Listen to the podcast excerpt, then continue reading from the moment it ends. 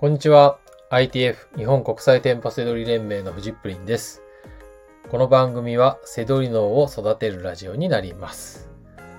本日のテーマは、カートは先派、後派、セドリの店内ルーチーンという内容になります。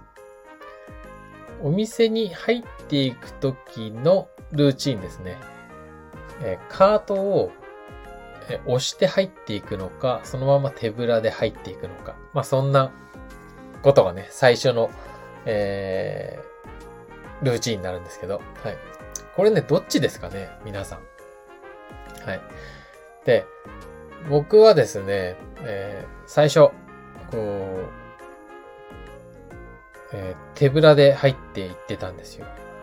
で、だって、お店に入っていっても、利益商品が見つかったらそれはなんかカートに入れたりとかしますけど、見つかんなかったら邪魔じゃないですか。なので、もったいないなと思って手ぶらで行ってたんですよ。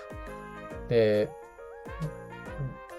背取りをね、始めた頃、えー、よくね、僕のことを仕入れに一緒に連れてくれた先輩がいて、まあ B さんって言うんですけど、B さんがですね、えー、まあ一緒に行くと、あの、あれなんか、なんで、なんで手ぶらなのみたいな。そんなことじゃ、もうずっと仕入れなんかできないよって言われて、なんでですかって言うとですね、引き寄せの法則っていうのを知らないのと。あの、引き寄せの法則ってあるじゃないですか。まあ、こう、思った通りにいい人間がなっていくっていうね。まあ、今では僕、大好きですよ。あの、潜在意識だ意識とか引き寄せの法則ってめちゃくちゃ大事だと思ってますし、はい。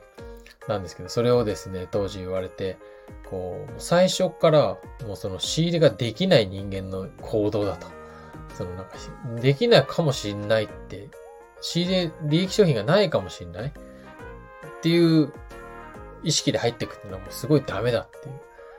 そうなんですよね。で、それ言われて、で、その B さんはですね、だからもう、もうお店に入ってくって言ったらもう最初からカートは満帆にするつもりで入ってくからもう当然カートは火押して入ってくんだと。それを言われてですね、ああ、なるほど、と思って。うん。で、そうしてたんですよね。で、まあ、でもいいですよね、その考え方ね。なるほどってね。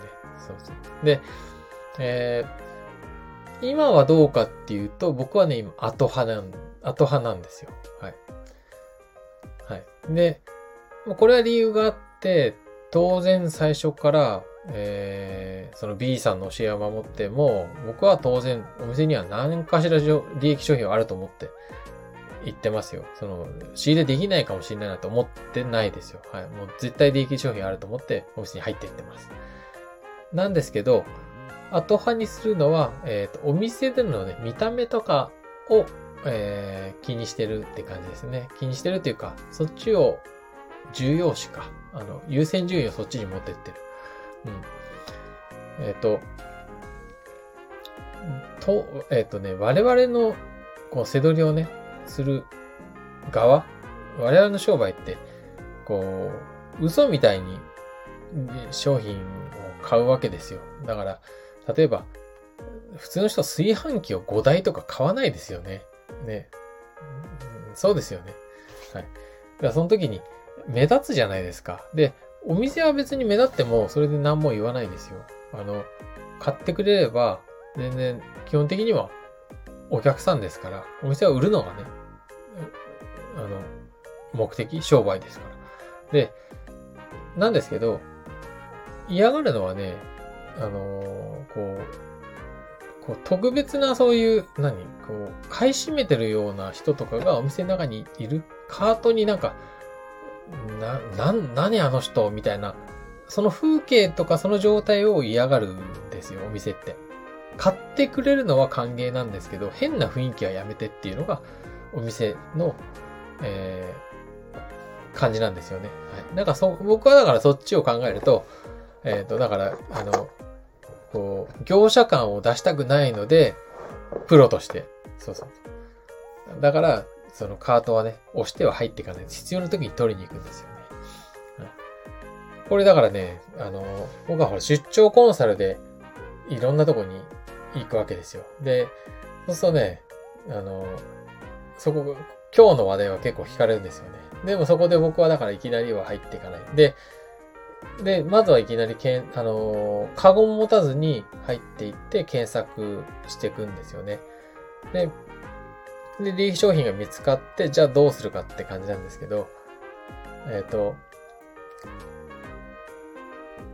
あのー、その商品をすぐカゴとかにね、カゴとかカートに入れていくのかっていうのも、ここもね、また考えるとこなんですよね。うん。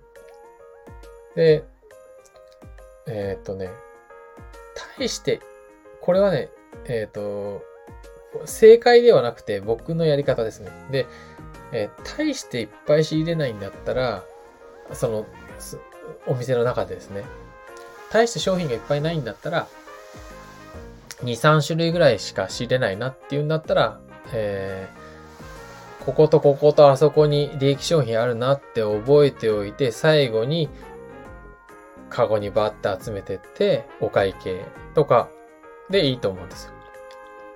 スマートですよね。一般のお客さんと変わらないですし、うん。それで、労力もか、あの、カゴに入れて持ちは、は、省く、あ、持ち歩く労力もかからないから、いいですよね。で、それがおすすめです。はい、ただね、この方法をこうやってて、あの、困るのはね、こう、利益商品、こう、ああ、これ利益出るけど、後でと取りに来ようって置いとくじゃないですか。そこで、なんか、同業っぽい、あいつセドラーじゃねえかみたいなのが来ると、あ、なんだよって取られちゃうかもしんないと思って、やべえとか言って、なんかあの、お店、なんか、走って取りに行っちゃったりとかして、走ってカゴとカート取りに行って、なんか入れなきゃいけないとかね、そんなになっちゃうと嫌なんで、はい。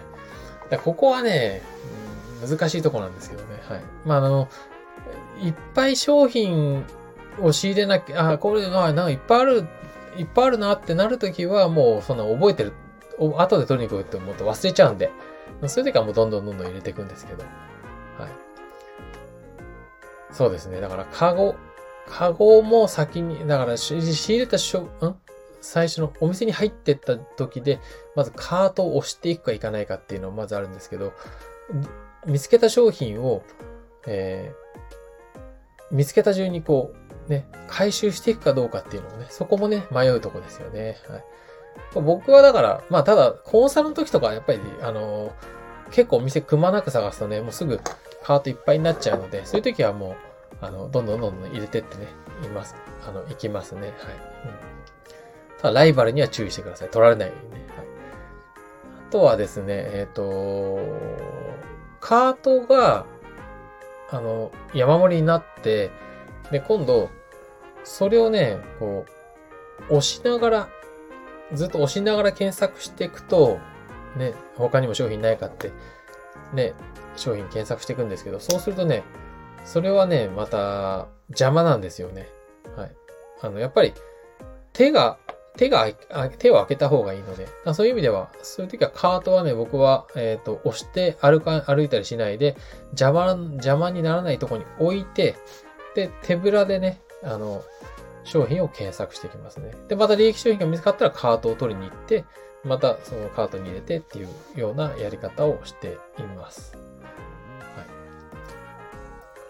まあそんな感じかな。だから店内ルーチンとしてはそんな感じです。あのー、まあ、商品をね、どこで、どこに入れるのかとか、あどのタイミングでね、あの、カゴに入れるのかとか、お会計するのかとかってあるんですけど、えっ、ー、と、まあ、なるべくスマートに一般の、なんかこう、あの、よくね、なんか画像とかにあ、あ僕もでもね、どうしてもいっぱいになっちゃうので、あのブログとかにはね、その仕入れ動向の様子とか載せると、ね、カート3台いっぱいになっちゃいましたとかってやりますけど、まあ、あれはもうやっぱりこう、あの、こう伝えるためにやってる部分とかもあって、うん、どうしてもね、そうなっちゃ、すぐなっちゃったらしょうがないんですけど、そうじゃないんだったらね、こう、あんまりこう、ドヤ顔ならないような行動の方が、あの、スマートですね。うん、そうそうそう。まあ、あと、お店側もね、そんなに、あの、嫌がんない場合もあるんで、あの、いっぱい、あの、カートいっぱい押してると、あの、大丈夫ですか？とか言って、あの、こっちで預かりますよとか言ってね、カートちゃんと預かってくれたりとかもするんで、うん。全然。そういうお店だった場合はいいですけどね。まあでもそれにしてもこう、あの他の店内の見た目ですね。そういったことを気にしながらやるようにしています。はい。ということで、えー、本日のね、あの、テーマは、カート先派、後派なんですけどね。ここは、えー、店内での見た目を気にしましょうっていうところもあるんですけど、もう一個ね、引き寄せの法則ね、そこら辺もね、ちょっと加えてみると、あの、またね、動きとかも変わってくるんじゃないかなと思います。はい。ということで、本日の放送は以上になります。最後までご視聴いただきましてありがとうございました。バイバーイ。